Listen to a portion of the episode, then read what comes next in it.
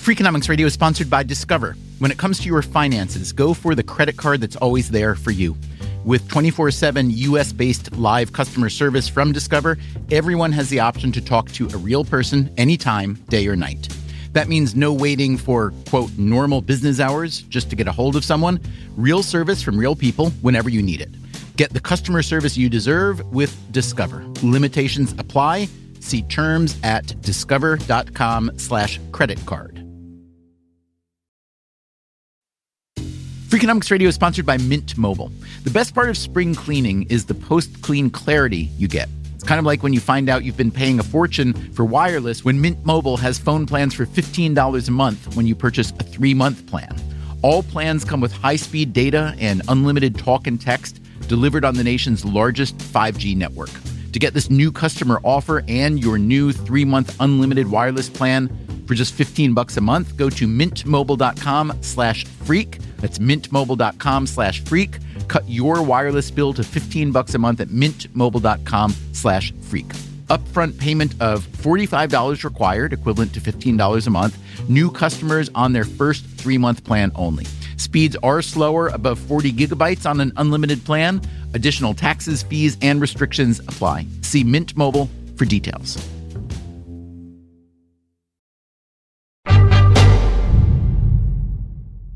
Do you think God is real? I sometimes believe in God, I sometimes don't. What situations make you believe in God? I don't know, like when the wind is crazy. Every kid is a philosopher until they grow up. That, at least, is what this man believes. My name is Scott Hershovitz, and I'm a philosopher of law. I teach both law and philosophy at the University of Michigan. Hershovitz got his doctorate in the philosophy of law from Oxford and then a law degree from Yale, after which he clerked for Ruth Bader Ginsburg on the Supreme Court. He has now written his first book. It is called Nasty, Brutish, and Short Adventures in Philosophy with My Kids. His kids are Hank, whom we heard Hershovitz speaking with a moment ago, and Rex. Rex is 12 years old and Hank is nine years old. And we should say your wife, Julie, is a social worker. You are a philosopher and a law professor. Who do you think is doing more good in the world? Oh, there's no question that she is doing more good in the world.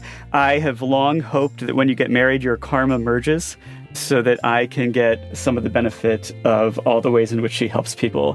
Today on the show, the latest installment of the Freakonomics Radio Book Club. Warning, we cover a lot of ground.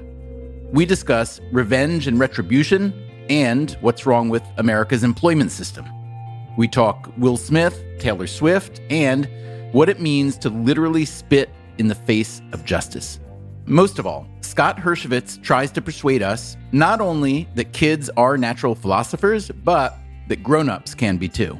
You might think, why worry that the world may not be what it seems when there's laundry to do? And I just want to invite people to flip that around and ask themselves, why do the laundry if the world may not be what it seems? So get comfortable. It's time to philosophize.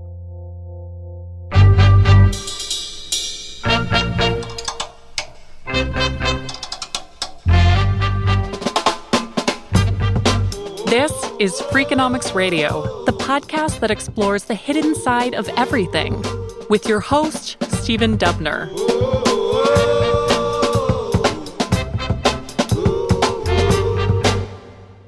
Here's an easy question What's philosophy? That is not an easy question. In fact, it was a question that my father asked when I first came home and said I wanted to study philosophy. And I had no idea how to answer the question. And I was stymied actually for years. And then Rex actually helped. So Rex was in second grade, and on the very first day, the teacher was memorializing what everyone wanted to be when they grew up, and she sent home a list. There were like doctors and firefighters and teachers, and then one of the things on the list was a math philosopher. And I knew this was my kid. I said to him, Ms. Kind says you want to be a philosopher of math. What's philosophy? And just instantly, he says to me, philosophy is the art of thinking. And I think that's a phenomenal answer. Philosophy is the art of thinking. So here's what I think marks out a philosophical question it's a question that requires you to think in an effort to understand the world better. You cite David Hills from Stanford saying that philosophy is, quote, the ungainly attempt to tackle questions that come naturally to children using methods that come naturally to lawyers. So you are particularly well suited to this, plainly. Yeah, so I think that's just a wonderful description of professional philosophy. That here are these questions Am I dreaming my entire life? Or does God exist? Or do I see red the same way you see red? That occur very commonly to children. And then professional philosophers come in, they think about these questions very precisely and mount arguments sometimes in very formal ways that look a lot like a legal brief. But as I'm keen to say in the book, I don't think philosophy has to be the sort of thing that professional philosophers do. I think kids are having philosophical conversations. I think people in ordinary life, even grown-ups, are having philosophical conversations all the time and don't see themselves as engaged in philosophy. And I think it's fine that they don't see themselves, but they are. And I wrote the book in part to call people's attention to that. Even if we do sometimes engage with philosophy in our ordinary lives, it has plainly lost some of its standing in society. If you go back to just 1970, nearly one of every 100 bachelor's degrees was awarded in philosophy and religious studies. Today, it's barely half that. Philosophers and philosophy used to figure prominently in statecraft and government, including in ancient Greece, of course, but in the formation of the United States, too. Our founders engaged deeply with the work of John Locke and Jean Jacques Rousseau and others. Today, philosophy is pretty much absent from our political and policy conversations. Hershovitz thinks that is a shortcoming. We can do philosophy about anything. One kind of question we can ask philosophically is Do we think the relationships we have with the institutions that we work for, the institutions that we purchase from, do we think that these are morally acceptable arrangements? And we can see maybe that they're not. And so philosophy might help you imagine alternative possibilities. Is there a way to design them in ways that remove the features that are disturbing? Hershovitz's concern is a high minded one, but he understands that high mindedness doesn't necessarily make people pay attention. Instead, he's trying to make philosophy accessible to all. Here's an example an excerpt from Nasty, Brutish, and Short. Why are some words bad? The idea that they could be bothered me as a kid. Words are strings of sounds. How could sounds be bad? But of course, words aren't just strings of sound. They're strings of sound to which we attach meaning. And yet, it's not the meaning of words that makes them bad either. Just consider this list poop, crap, manure, dung, feces, stool. It's all the same shit. And yet, it's only shit we shouldn't say. Why is that? F- if I know. So you actively teach classes in both philosophy and law, is that correct? I teach predominantly in the law school. Some of my classes are cross listed, and I'll invite philosophy graduate students to come over and take them. I sometimes say I found a loophole in life. I get to be a philosopher, but I get to teach in a law school, which has the upsides of getting paid like a lawyer and having a law professor's teaching load, which tends to be a little bit lighter than a philosopher's teaching load. How would you describe the philosophy you teach in your law classes versus the philosophy you would teach if you were a dedicated philosophy professor? So I'm interested in the context of law. A question might be like, what does it mean for one person to be responsible for an injury that happens to someone else? That's a question that tort lawyers ask and raises really interesting philosophical questions like, when do you have duties to other people to protect them against injury? What does it mean to be the cause of someone else's injury? There's a weekly lunch here at Michigan called the Ethics Lunch that a lot of the philosophers who are interested in ethical questions attend. There'll be some issue under discussion, and my philosophy colleagues will be trying to make up a hypothetical that would illustrate the issues. And I get to say, oh, wait a minute, we don't need to make a story up. There's this actual legal case where these people had this kind of conflict, and here's what the court decided. Can you give a quick example of a case or a story or a settlement that might prove really useful in that situation? The very first case that I teach in my torts class is a case called Alcorn v. Mitchell. This guy, William Alcorn, sues this guy, Andy Mitchell, for trespass. And Alcorn's a very wealthy guy, and Mitchell is not such a wealthy guy. And Alcorn loses. And at the end of the trial, in the courtroom in front of everybody, he walks up to Mitchell and he spits in his face. And it's not just any spit. As Mitchell's complaint in a later lawsuit describes, it's whiskey and various other noisome, filthy, disgusting drugs that have been mixed by him in his mouth. I assume it's like whiskey and tobacco and saliva. Can I just say, I hope this is not 20th or 21st century? No, this is 1872. But Andy Mitchell sues Alcorn for battery at the end of the first trial, and he wins a judgment for $1,000, which in 1872 is quite a lot of money. The court in Illinois approves the award, and they say that the act in question was purely malignant. It was highly provocative of retaliation by force, and the law, so far as it may, should afford liberal damages so that the necessity of resort to private violence can be avoided. So, like, what was the picture that was operative in 1872 where the court thought, well, if we don't award significant damages in a case like this, then it's going to be not just attractive to Mitchell to respond violently, but necessary for him to do it? The answer is that Mitchell's social standing was really called into question by what Alcorn had done. And he needed some way to stand up for himself to say, hey, I'm not the kind of person that you can spit on. So the court saw itself as having this really important role to play of standing up on behalf of Mitchell, who'd been spit on. Just to take us back to your original question, there's a lot of philosophy about revenge, and some of the most seminal work treats it as a kind of irrational impulse. I think one benefit you get from reading these cases and thinking about the people involved is it brings the stories to life and helps you think in a deeper way about just what might have been driving their behavior and their views. The second chapter of your book is titled Revenge. You argue in praise of resentment as well as anger as much better alternatives to revenge seeking. I guess because it can get messy fast, right? Is that essentially why we should seek to not seek revenge? Well, say you spit on me. That's a way of communicating that you think you're a higher status than me. There's this tradition, it dates back hundreds of years to this Christian thinker named Bishop Butler, who says resentment is a matter of self respect.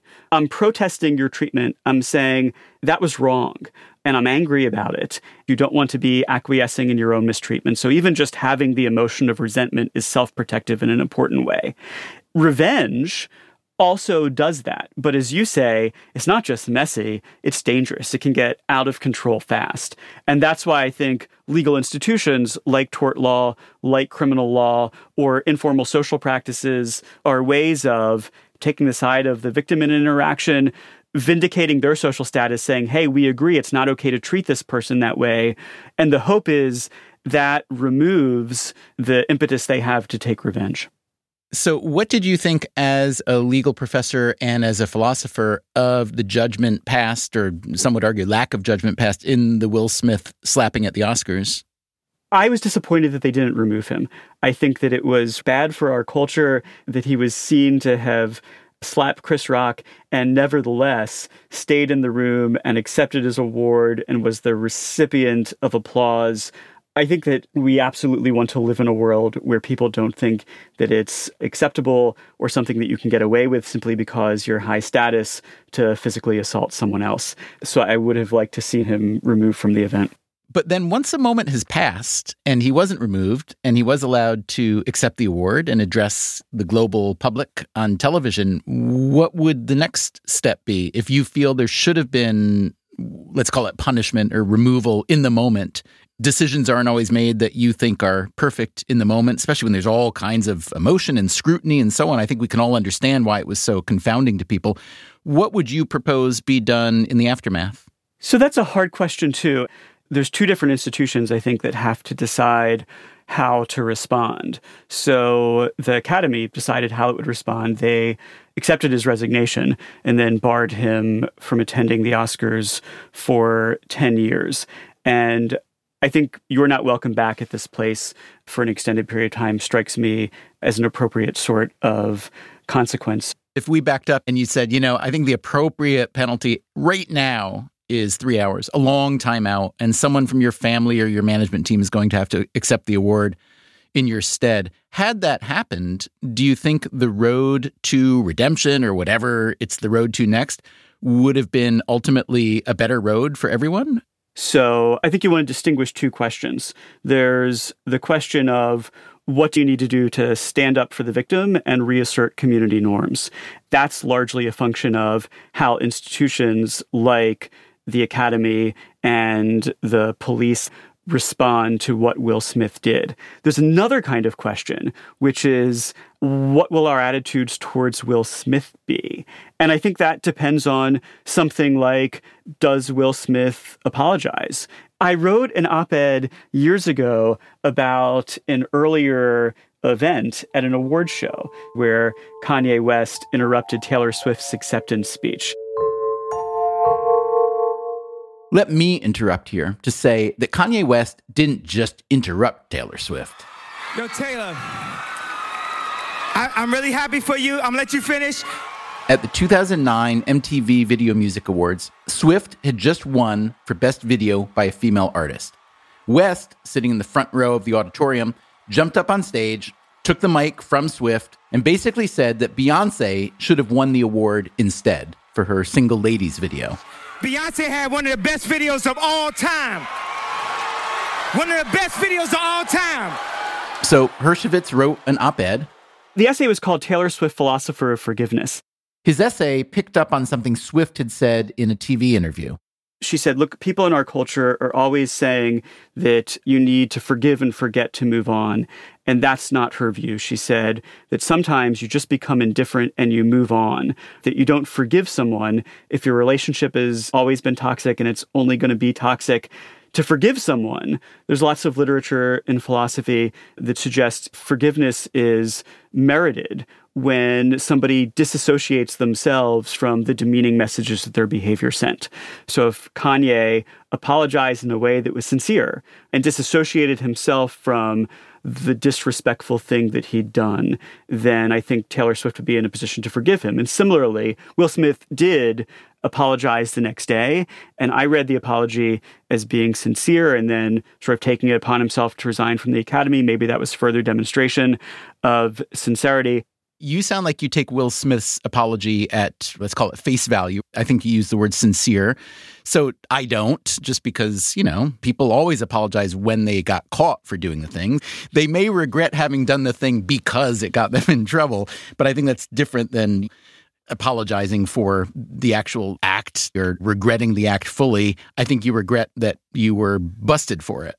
And then on the Taylor Swift, the way I read it, was that she wasn't indifferent, which is the word you use. She was like, no, screw him. He did a thing that was hostile and nasty.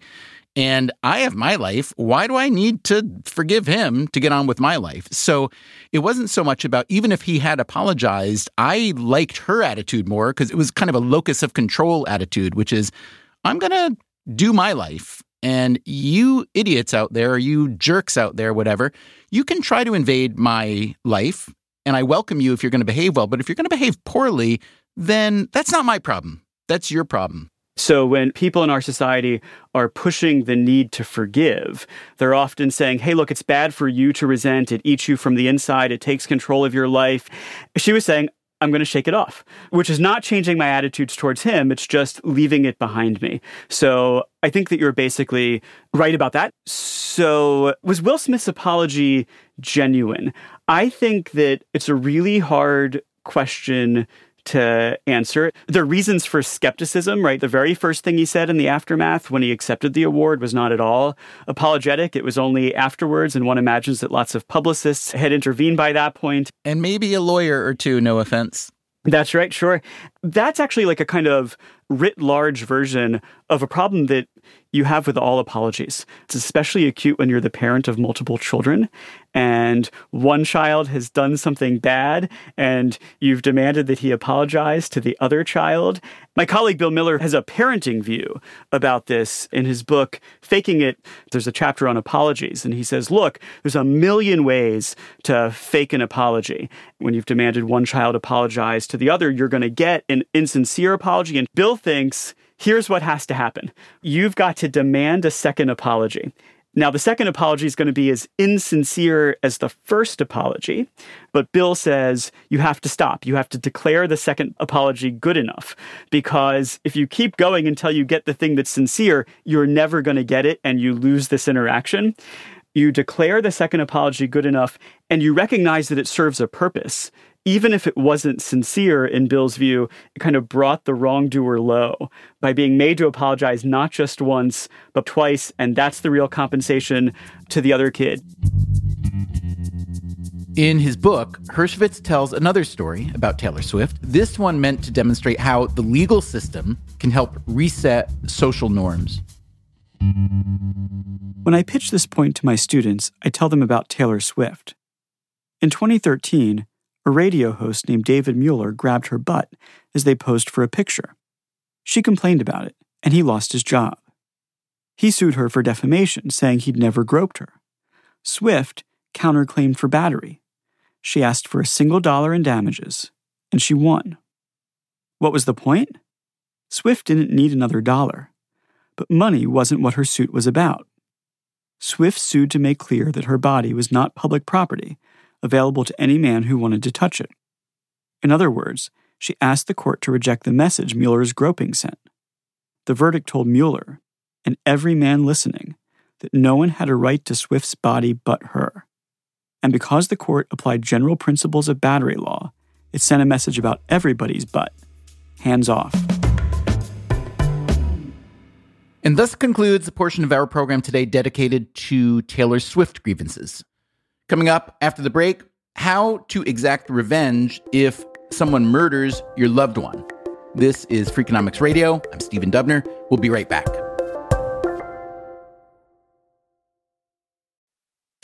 Freakonomics Radio is sponsored by Redfin.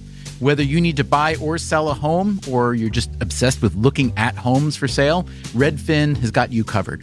Redfin updates their listings every two minutes, and they give you personalized recommendations based on the homes you like, so you can find the home that's just right for you.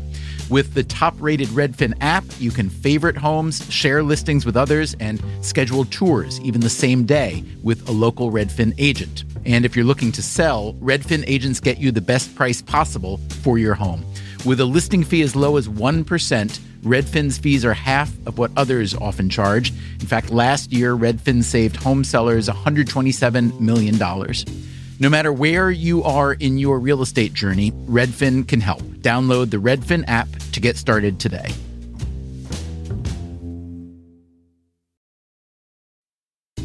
Freakonomics Radio is sponsored by BetterHelp Online Therapy.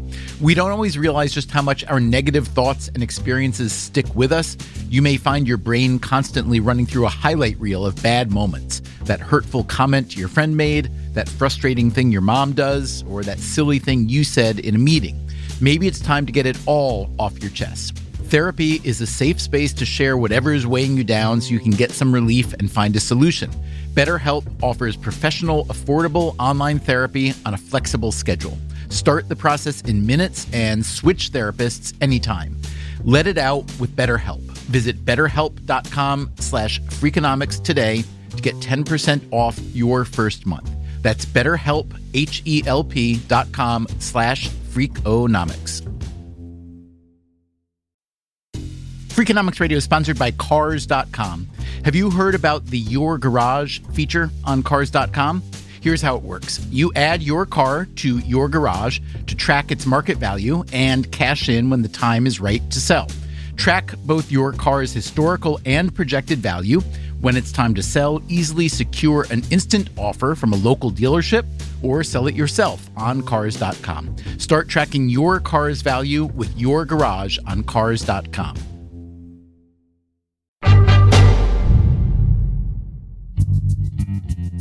The title of Scott Hershovitz's new book, Nasty, Brutish, and Short, may be familiar to you. It is part of a famous phrase written by the 17th century philosopher Thomas Hobbes in his book, Leviathan. Here is an excerpt from Hershovitz's book explaining why he chose the title. Hobbes was curious what life would be like without any government at all, a condition philosophers call the state of nature. He thought it would be awful. Indeed, he thought it would involve a war of every man against every man. In the State of Nature Hobbes said, life would be solitary, poor, nasty, brutish, and short. I don't know about the state of nature, but a war of every man against every man is an apt description of what a house with little kids is like. We are lucky. Our lives aren't solitary or poor, but our kids are nasty, brutish, and short. They are also cute and kind, but all kids are, at times, nasty and brutish. The kids are willing to accept the characterization, at least in part. Are you nasty and brutish? I asked Hank. I can be nasty, he said, but I'm not British. In a chapter called Punishment, you argue that the U.S. imprisons too many people and perhaps even worse, that prison conditions are often really poor, sometimes subhuman. My Freakonomics friend and co author Steve Levitt wrote a paper years and years ago trying to understand what drove crime up and down in the US, roughly from the 60s when it began to really rise until, let's say, the early 90s when it began to really fall. And even though he's famous for positing the legalization of abortion as one driver, there were actually many factors that he wrote about. One of them was poor prison and jail conditions. And the idea being that when the conditions were really terrible and someone was sent to one of them, they really didn't want to go back. Now, that sounds like a very brute force argument in favor of subhuman prison conditions, but I did just want to offer that as one small empirical argument about the efficacy of miserable prisons. So tell me your bigger thinking on that. One thing that happens in the punishment chapter is I want to use punishment of kids as a kind of springboard to thinking about punishment more generally and punishment of adults. You know, I could put my kids in really harsh conditions, and that would be a strong disincentive to their future misbehavior. So if I had one kid like push the other down, I could say, You're not just going to your room, but I'm stripping the walls bare and I'm feeding you like a piece of toast a day. I'm sure that harsh treatment of children could be instrumentally effective. At least in the short term, I do think there's some kind of worry that when you treat people really poorly, maybe you're changing their psychology such that you can expect poor treatment in return is a kind of long run worry I'd have. But it's not actually that worry that keeps me from treating my kids harshly. It's that I love them and that I respect them and that I think it's important to respect them as people, even when they've behaved badly. And when we treat prisoners really poorly, and when we treat them disrespectfully, we're in an important way disrespecting ourselves and disrespecting our own humanity because we're treating it as something that's easily lost. So I think it's important, even if we could achieve something that achieve better deterrence and diminish bad behavior, I wouldn't be willing to do it at the price of treating human beings like animals. So let me come back to you, Scott, with the most cliched question there is. Imagine, God forbid, that someone brutally kills your whole family. How do you think about revenge or punishment in that case? It's so interesting that you're asking this question. You called it cliched because this was the question that was put to Michael Dukakis when he was running for president, was opposed to the death penalty. Governor, if Kitty Dukakis were raped and murdered, would you favor an irrevocable death penalty for the killer? And he answered very flatly, without much emotional affect at all, that he was opposed to the death penalty. No, I don't, Bernard, and I think you know that I've opposed the death penalty during all of my life. Uh, I don't see any evidence that it's a deterrent, and I think there are better and more effective ways to deal with violent crime.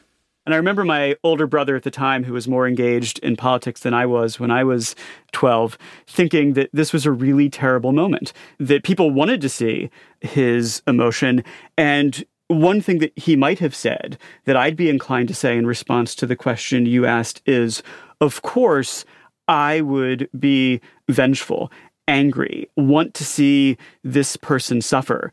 But that's why we have a society that doesn't put victims solely in control of the most serious, most consequential punishments that we have at hand. That part of building a society that treats people with dignity is finding ways to constrain these extraordinarily understandable emotions that people have when they're significantly injured or their loved ones are. Pretend for a minute that 12 year old Scott Hershovitz had been, let's say, 25 at the time and was actually an advisor on the Dukakis campaign and had actually prepped him for that question, and that you had given him that answer, what do you think would have happened next? Well, I think it would have made him seem less alien. It's important in these conversations where you're suggesting restraint to honor the emotions that are leading people to want to be unrestrained. I think that sometimes criminal justice reformers fail at this task. We need to find a way to speak to the people who are satisfied with the present state of affairs because they see it as a proper response and to honor the emotions that make them feel that way and then make the argument for nevertheless rising above things and treating other people with dignity even when they haven't treated us with dignity. Early in the book, you write the following Every kid, every single one is a philosopher. They stop when they grow up. I'd like some evidence for both those statements. Let's tackle first that every kid is a philosopher. And I could imagine two ways in which that's wrong. It could be that your kids are philosophically inclined, which would not be that surprising since their father is a philosopher, or perhaps your statement is, you know, a piece of false self deprecation. It's you trying as a professional philosopher to say that anybody can do what I do. So give me the evidence first for every single kid is naturally a philosopher. A lot of the evidence comes from a philosopher named Gareth Matthews, who dedicated his career to talking about philosophy with kids. And he was brought to do that by a surprising conversation he had with his daughter. Their cat Fluffy had fleas, and his daughter Sarah, who was four, asked, How did the cat get fleas? And Matthews said, Well, fleas must have jumped from another cat onto Fluffy. And Sarah said, Well, how did that cat get fleas? And Matthews said, Well, they must have jumped from another cat onto that cat. And Sarah said, well, Daddy, that can't go on and on forever. The only thing that goes on and on forever is numbers. And Matthews was floored by the conversation. He was teaching a class at the time. The class covered what's called the cosmological argument for the existence of God. And the argument goes like this every event has a cause, but that can't continue all the way back forever. There had to be some first cause, which was itself uncaused, and that's God. So he was struck by the parallel of reasoning. And then eventually, what he started to do is he started to visit schools. And he would tell the kids a story that set up a kind of philosophical question. And then he'd pose the question to them. And he just listened to the debate that ensued. What he discovered is these kids are really sophisticated thinkers capable of much more than what the developmental psychologists at the time had given them credit for all the evidence for Matthews is anecdotal, but the weight of the anecdotes becomes at a point overwhelming. So I think it's totally worth approaching me with some skepticism and approaching Matthews with some skepticism. Hey, look at these philosophers who think their kids are philosophers. But if there's something to that, here's what I think it is. Because I have some training in philosophy and I'm familiar with the questions, I'll hear the thing my kid says as connecting up to some question or topic in philosophy that's been debated for hundreds of years, whereas somebody else might pass it by or think, oh, that was cute, but not really be able to situate in the literature. So the claim I want to make is your kid is thinking philosophically, and it may just be that you haven't noticed yet. Okay. So, on the second point, that kids stop being philosophers when they grow up, I'm not going to ask you necessarily for evidence of that because I think that's fairly evident to all of us who live life. But let's assume that we all could extend our philosophical energy much further into life, and that just the ebb and flow of life and the needs and necessities of life take us away from that and push us toward utilitarianism versus philosophy, let's say.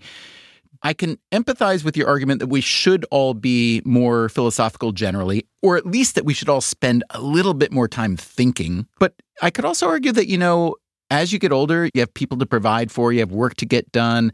What kind of loss do you think that is? I want to answer the question in a few ways.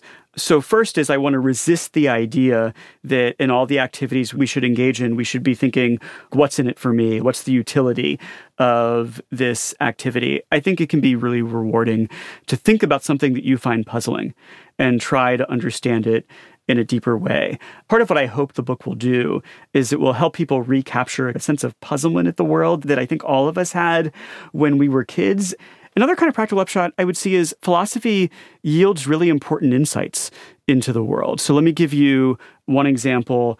My colleague Elizabeth Anderson wrote a book a few years ago called Private Government. She argues that the most oppressive government that most of us interact with is not actually the state. We're hyper concerned about the government and our constitutional rights and whether the government's respecting our rights. And she says, but wait a minute, I want you to look somewhere else. Your employer has a ton of power over you. And you have, as things stand now in our society, very few rights. And many of our employers treat us in just the ways that we're worried about governments treating us. One reason to do philosophy is it can help us see the world differently and imagine different possibilities. And so many people have found Liz's work just revelatory. It's opened up a new way of thinking about what's bothersome about the structure of workplaces in our society and given us a different model. Maybe we should think about our relationship with our employer in the way that we think about our relationship with the government, and that we need something like a Bill of Rights for employees. When writing about this, you bring in the university setting and you bring in tenure. You've got tenure, so you've got the form of protection that you argue all employees should have with their employers but it's a relatively rare relationship. So it sounds to me like you would essentially like to flip this. You'd like to not take tenure from professors, which some people argue should happen, but rather give some form of tenure, some form of protection at least, to all employees. Can you talk about some things that would need to happen to make that a reality?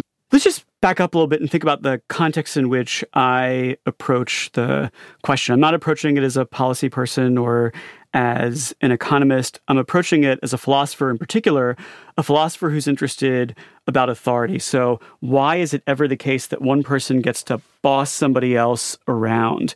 One answer that's very natural to give in the context of our work relationships is the employee is consented to the boss's authority. You signed up for this job and you could walk away from this job if you wanted to. That's, of course, a much different answer that we would give about parental authority. My kids did not sign up. When we think about workplace authority, people often point to the choice that the employee has to exit the relationship. And then I've got a concern about that, which is I think in our society, that's not a genuine option for most employees. They have all sorts of reasons that they have to work, right? They need to work to acquire the basic resources that they need to live food and shelter. And healthcare, which is in this country usually connected to your employment, which is a rarity in the world. For sure. And we know, of course, that many people work because of the need for healthcare or stay with jobs longer than they would like to stay with them because they can't run the risk of being without healthcare for a period of time. And so, at best, they might be in a situation where they can choose their boss, but they're not in the situation whether they can choose whether to have a boss altogether. So, I look at the employment relationship and I think, well, how did we think that this boss has the right to tell the employee what to do. The story was supposed to be consent, but the relationship actually seems to be one that people are forced or coerced into. So this doesn't look to me like people are relating on morally acceptable terms. So the question is, what would you have to change about the context in which we work in order to bring it about that the relationship between boss and employee was structured in a way we could morally approve of. I know you think a lot about universal basic income, and I don't at all have a view on whether, as a matter of economics, this is promising, but I think here is an underappreciated upside. I think when people do genuinely have a realistic option to walk away from a job, then their consent to be in that job really counts for something. Here's an excerpt from Nasty, Brutish, and Short on the relationship between employer and employee. Change won't come easy, but there are many ways to make things better. We could limit at will employment. We could give workers a role in workplace governance so that their interests are taken into account. We could also change the context in which we work by guaranteeing a basic income and health care so that no one feels forced to work for an abusive employer. Somehow, lots of Americans have been convinced that government handouts hamper freedom. The truth is, providing for people's basic needs promotes freedom. it makes it possible for people to say no to a boss who would treat them badly. Americans talk a good game about freedom. We love our constitutional rights. But if you care about freedom, the American workplace should seriously disturb you. How would you think about achieving the proper balance between the needs of the firm and its customers and shareholders with the needs of the employees? Because as I hear you speak, one thought that comes to mind is as labor becomes more expensive or more complicated, firms are just increasingly incentivized to substitute away from humans and toward machines, toward robots, other technology. So if you had your say in making labor law much more pro employee, would that not be a concern for you as well that you'd encourage firms to simply have fewer human employees? I have a couple thoughts about that. One is when we look around the world, we see that other countries have struck this balance differently, and people seem to live well. And maybe also don't have the extremes of inequality that we do. So that makes me think we have room to move before we undermine people's opportunities to work. The second thing I think is that we should aim to structure our society, our relationships in society, in ways that we think are morally acceptable and then work around whatever problems that raises in further ways that we think are morally acceptable. Wow, that's a big statement. I need to metabolize that a little bit. It stuck out to me because even though the DNA of America quite explicitly states its moral premise and reckoning, that's not a part of the conversation we typically have anymore when we talk about our politics or our economics. Does that make you feel a bit out of step with the mainstream? It does. You know, I worry about the degree to which economic concerns and economic tools as a discipline dominate our public conversation. And that we've lost a vocabulary for worrying about a different set of concerns, like are people in the workplace being treated with dignity? Are they relating to each other as equal members of society, even in circumstances where organizations may be arranged hierarchically? Because we've lost this vocabulary, we're no longer accustomed to having these conversations in public. There's a lot that's disturbing about the way our society is arranged that's just invisible. And I think it would be great if that changed. You know, I was listening to the episode that you had about scale and voltage. And one thing that I was thinking about as I was listening to it is the ways in which institutions scale. They stop interacting with their customers or their workers as people and start to see them as assets or entries in the spreadsheet or contacts and many of the frustrations, I think, of modern life are because these institutions that you have to interact with don't see you as a person really or care about you as a person. The episode Hershovitz just mentioned on scaling and voltage was Freakonomics Radio episode 494 Why Do Most Ideas Fail to Scale? Coming up after the break, what if the US had a Secretary of Philosophy, and what if Scott Hershovitz were it? Oh, wow. And please help spread the word about Freakonomics Radio. Tell your friends and family, tell your colleagues, tell your enemies. Maybe they will become your friends. And please leave a rating or review on whatever podcast app you use.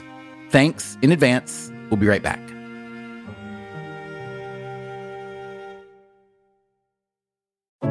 What does it mean to be rich? Maybe it's less about reaching a magic number and more about discovering the magic in life. At Edward Jones, our dedicated financial advisors are the people you can count on for financial strategies that help support a life you love. Because the key to being rich is knowing what counts. Learn more about our comprehensive approach to planning at edwardjones.com slash find your rich. Edward Jones, member SIPC. Freakonomics Radio is sponsored by Amica Insurance. Amica Insurance is all about empathy. They know your auto, home, and life insurance are more than just policies Home insurance is about protecting the life you've built. Auto insurance is there to protect you on the road ahead. That's why Amica takes a consultative approach to help protect what matters most to you. They are a customer owned insurance company that puts your needs first, and their representatives are available 24 7 for claim related matters. As Amica says, empathy is our best policy. Freakonomics Radio is sponsored by FedEx. Dear small and medium businesses, no one wants happy customers more than you do. So, you need a business partner just like you, like FedEx, who understands your passion for serving your customers because they have the same commitment towards you. That's why FedEx offers you picture proof of delivery, packageless and paperless returns, as well as weekend home delivery to 98% of the U.S. population on Saturday and over 50% on Sunday. See the FedEx service guide for delivery information. Trust FedEx for timely deliveries. See what FedEx can do for your business. Absolutely, positively FedEx.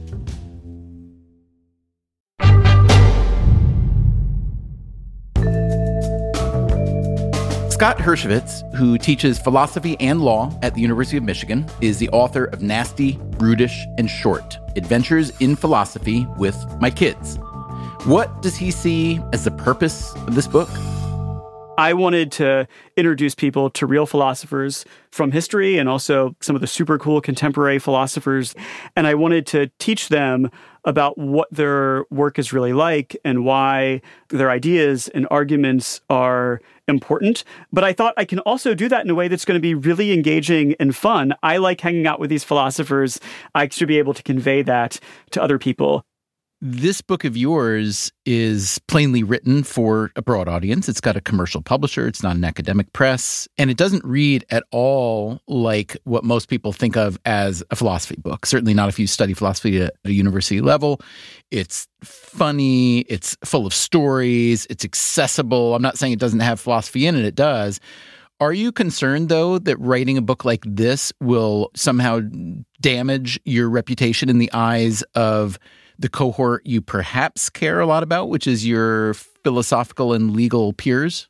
I think it's a bad thing about the Academy that there is this concern that if you're speaking to a broad audience and you're doing it in a way that people are going to find fun and accessible, that maybe it shows that you're not serious, or maybe it shows that you are willing to dumb things down.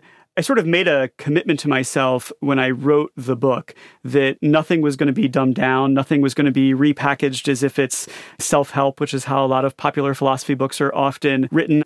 I think that there's a generational shift happening, certainly in philosophy, maybe in academia more broadly.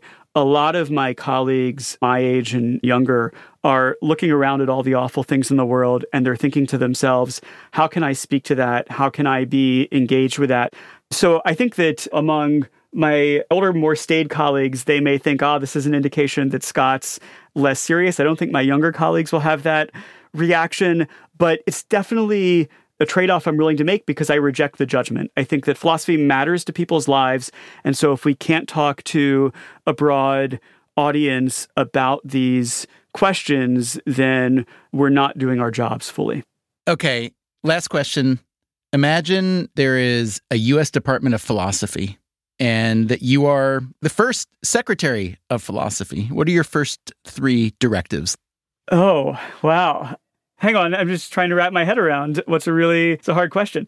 So, I'll say this. I think philosophy is an important part of education, and I think it's disappointing to some extent for me, frustrating that Americans have lost sight of that. I think that thinking about philosophical questions, thinking about one's life, what's a good life, can be a richly rewarding and valuable activity for people, and we ought to encourage it. So I suppose I'm not recoiling from the idea of a department of philosophy, maybe just like an office that encourages philosophy education as part of the Department of Education. So maybe one of your first directives would be to require that every elected official at least have some reading of basic philosophy. Would that be a directive or is that too harsh? I don't think exposure to philosophy is going to make those people better at their. I mean, it might. It might make them better thinkers, but I don't think it's guaranteed to make them. I mean, Plato certainly thought that we ought to be ruled by philosophers. I think that that's actually probably a really bad idea. Because why? I think that to make good decisions, you have to draw on wide bodies of knowledge. Sometimes it's economics, sometimes it's sociology, sometimes it's psychology, sometimes it will be philosophy. I suppose most of my edicts would be directed towards having it feature in the kind of standard package of education that we expected everyone in a democracy to receive. But would you want it to have a seat at the table in the policy shops? Yeah, for sure. Somebody who is thinking about what American workplaces should look like that isn't wrestling with the work of Elizabeth Anderson, or somebody who's thinking about what a taxation system should look like that isn't familiar with the work of John Rawls. These folks are just missing rich resources for understanding how we can make the world more just. Would you want to issue any directives in the realm of, let's say, crime and punishment? Uh, so I have to say, just from the tone of your voice, you sound very reluctant to accept the Secretary of Philosophy position. Am I reading you right, or are you maybe overwhelmed by the opportunity? I think I need to understand the job better. Is the job support philosophy education? Then I absolutely want that job. We're not asking the Secretary of Agriculture, the Secretary of Commerce to support education. We're assuming that those are foundational pillars of a successful society. So let's just assume that you get over your slight reluctance and maybe, you know, self deprecation about the value of philosophy and just say, heck yeah, philosophy should be everywhere that agriculture is, let's say. So you know, in the Kennedy administration, there was somebody who was given the role where the idea was there should be somebody in the White House who should be like the guy who was going to offer the dissenting view or play devil's advocate. And I do think it's desirable to have people familiar with philosophical ways of thinking and with the history of philosophical ideas involved in conversations, whether we're making decisions about wars or agriculture or whatever it might be. So you could be a roving sage through the halls of Congress, into the White House once in a while. You drop into DOD, the Pentagon. Do you like that role? You know, sage seems a bit arrogant, but gadfly is maybe a role more suited to me. Gadfly? Maybe. But there is another role that seems to suit Hershovitz well father to Hank and Rex, the inspirations for Nasty, Brutish, and Short. Here's a bit of tape from the three of them having the kind of conversation that led to the book. If God is all powerful, can he create a stone so heavy he himself cannot lift it? Oh, I like that question. What do you think, Hank? If God is all powerful, can he create a stone that he can't lift? I like it because there's like not a right answer. Why do you say there's not a right answer? Because like if God's so powerful, you could say no, he can't. But you could say yes, he could, and both answers could be true. Well, let's just think about the answers one at a time. If God creates a stone, but then he can't lift it, is he all powerful? In some ways, yes, because he created a stone he couldn't lift. But like he can't lift it, so it kind of makes him a little bit less powerful. But he did create the stone, even though he can lift like all the stones, but that stone. I just think about it over and over again. And it's a constant loophole because if he can do one thing, he can't do the other. That was Hank, Rex, and Scott Hershovitz. The book is called Nasty, Brutish, and Short Adventures in Philosophy with My Kids. Thanks to them, and thanks to you for listening. Thanks also to Penguin Random House Audio for the excerpts of Nasty, Brutish, and Short, read by Scott Hershovitz. Next time on Freakonomics Radio, it is a summer rerun that I thought might pair really well with today's episode. If you plot GDP on one axis and religiosity on the other axis, the US is a clear and distinct outlier with high GDP and high religion. In an individualistic society, a person is like an atom in a gas. It can freely float about. Life is an adventure. In societies that are tighter, there is more community building where people are willing to call out rule violators. The US is just different, so let's stop pretending we're not. That's next time on the show. Until then, take care of yourself, and if you can, someone else too. Freakonomics Radio is produced by Stitcher and Renbud Radio. This episode was produced by Jacob Clementi. Our staff also includes Neal Carruth, Gabriel Roth, Greg Rippin, Zach Lipinski, Ryan Kelly, Rebecca Lee Douglas, Julie Kanfer, Morgan Levy, Eleanor Osborne, Jasmine Klinger, Emma Tyrrell, Lyric Bowditch, and Lena Kuhlman. We had help this week from Jeremy Johnston. Our theme song is Mr. Fortune by the Hitchhikers. The rest of this week's music was composed by Luis Guerra, Michael Riola, and Stephen Ulrich. Please follow Freakonomics Radio on Apple Podcasts, Spotify, Stitcher, or wherever you get your podcasts. My kid will be so upset if I don't say it. F off, Dubner. Is that what he wanted to say? No, no, no. On his way out the door this morning, he said, Tell him I think he's a cool guy. Tell him thank you, then later you can disabuse him of his belief. The Freakonomics Radio Network, the hidden side of everything. Stitcher.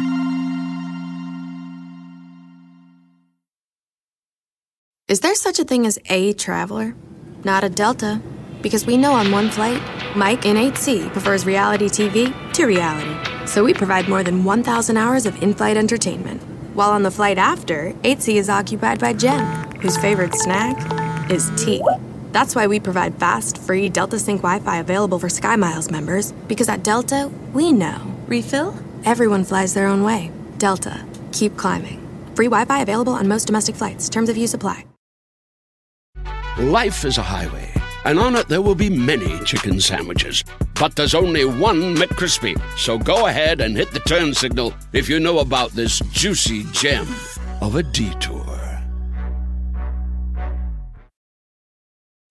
When you need mealtime inspiration, it's worth shopping Kroger, where you'll find over 30,000 mouth-watering choices that excite your inner foodie. And no matter what tasty choice you make, you'll enjoy our everyday low prices, plus extra ways to save, like digital coupons worth over $600 each week. You can also save up to $1 off per gallon at the pump with fuel points. More savings and more inspiring flavors make shopping Kroger worth it every time. Kroger, fresh for everyone. Fuel restrictions apply.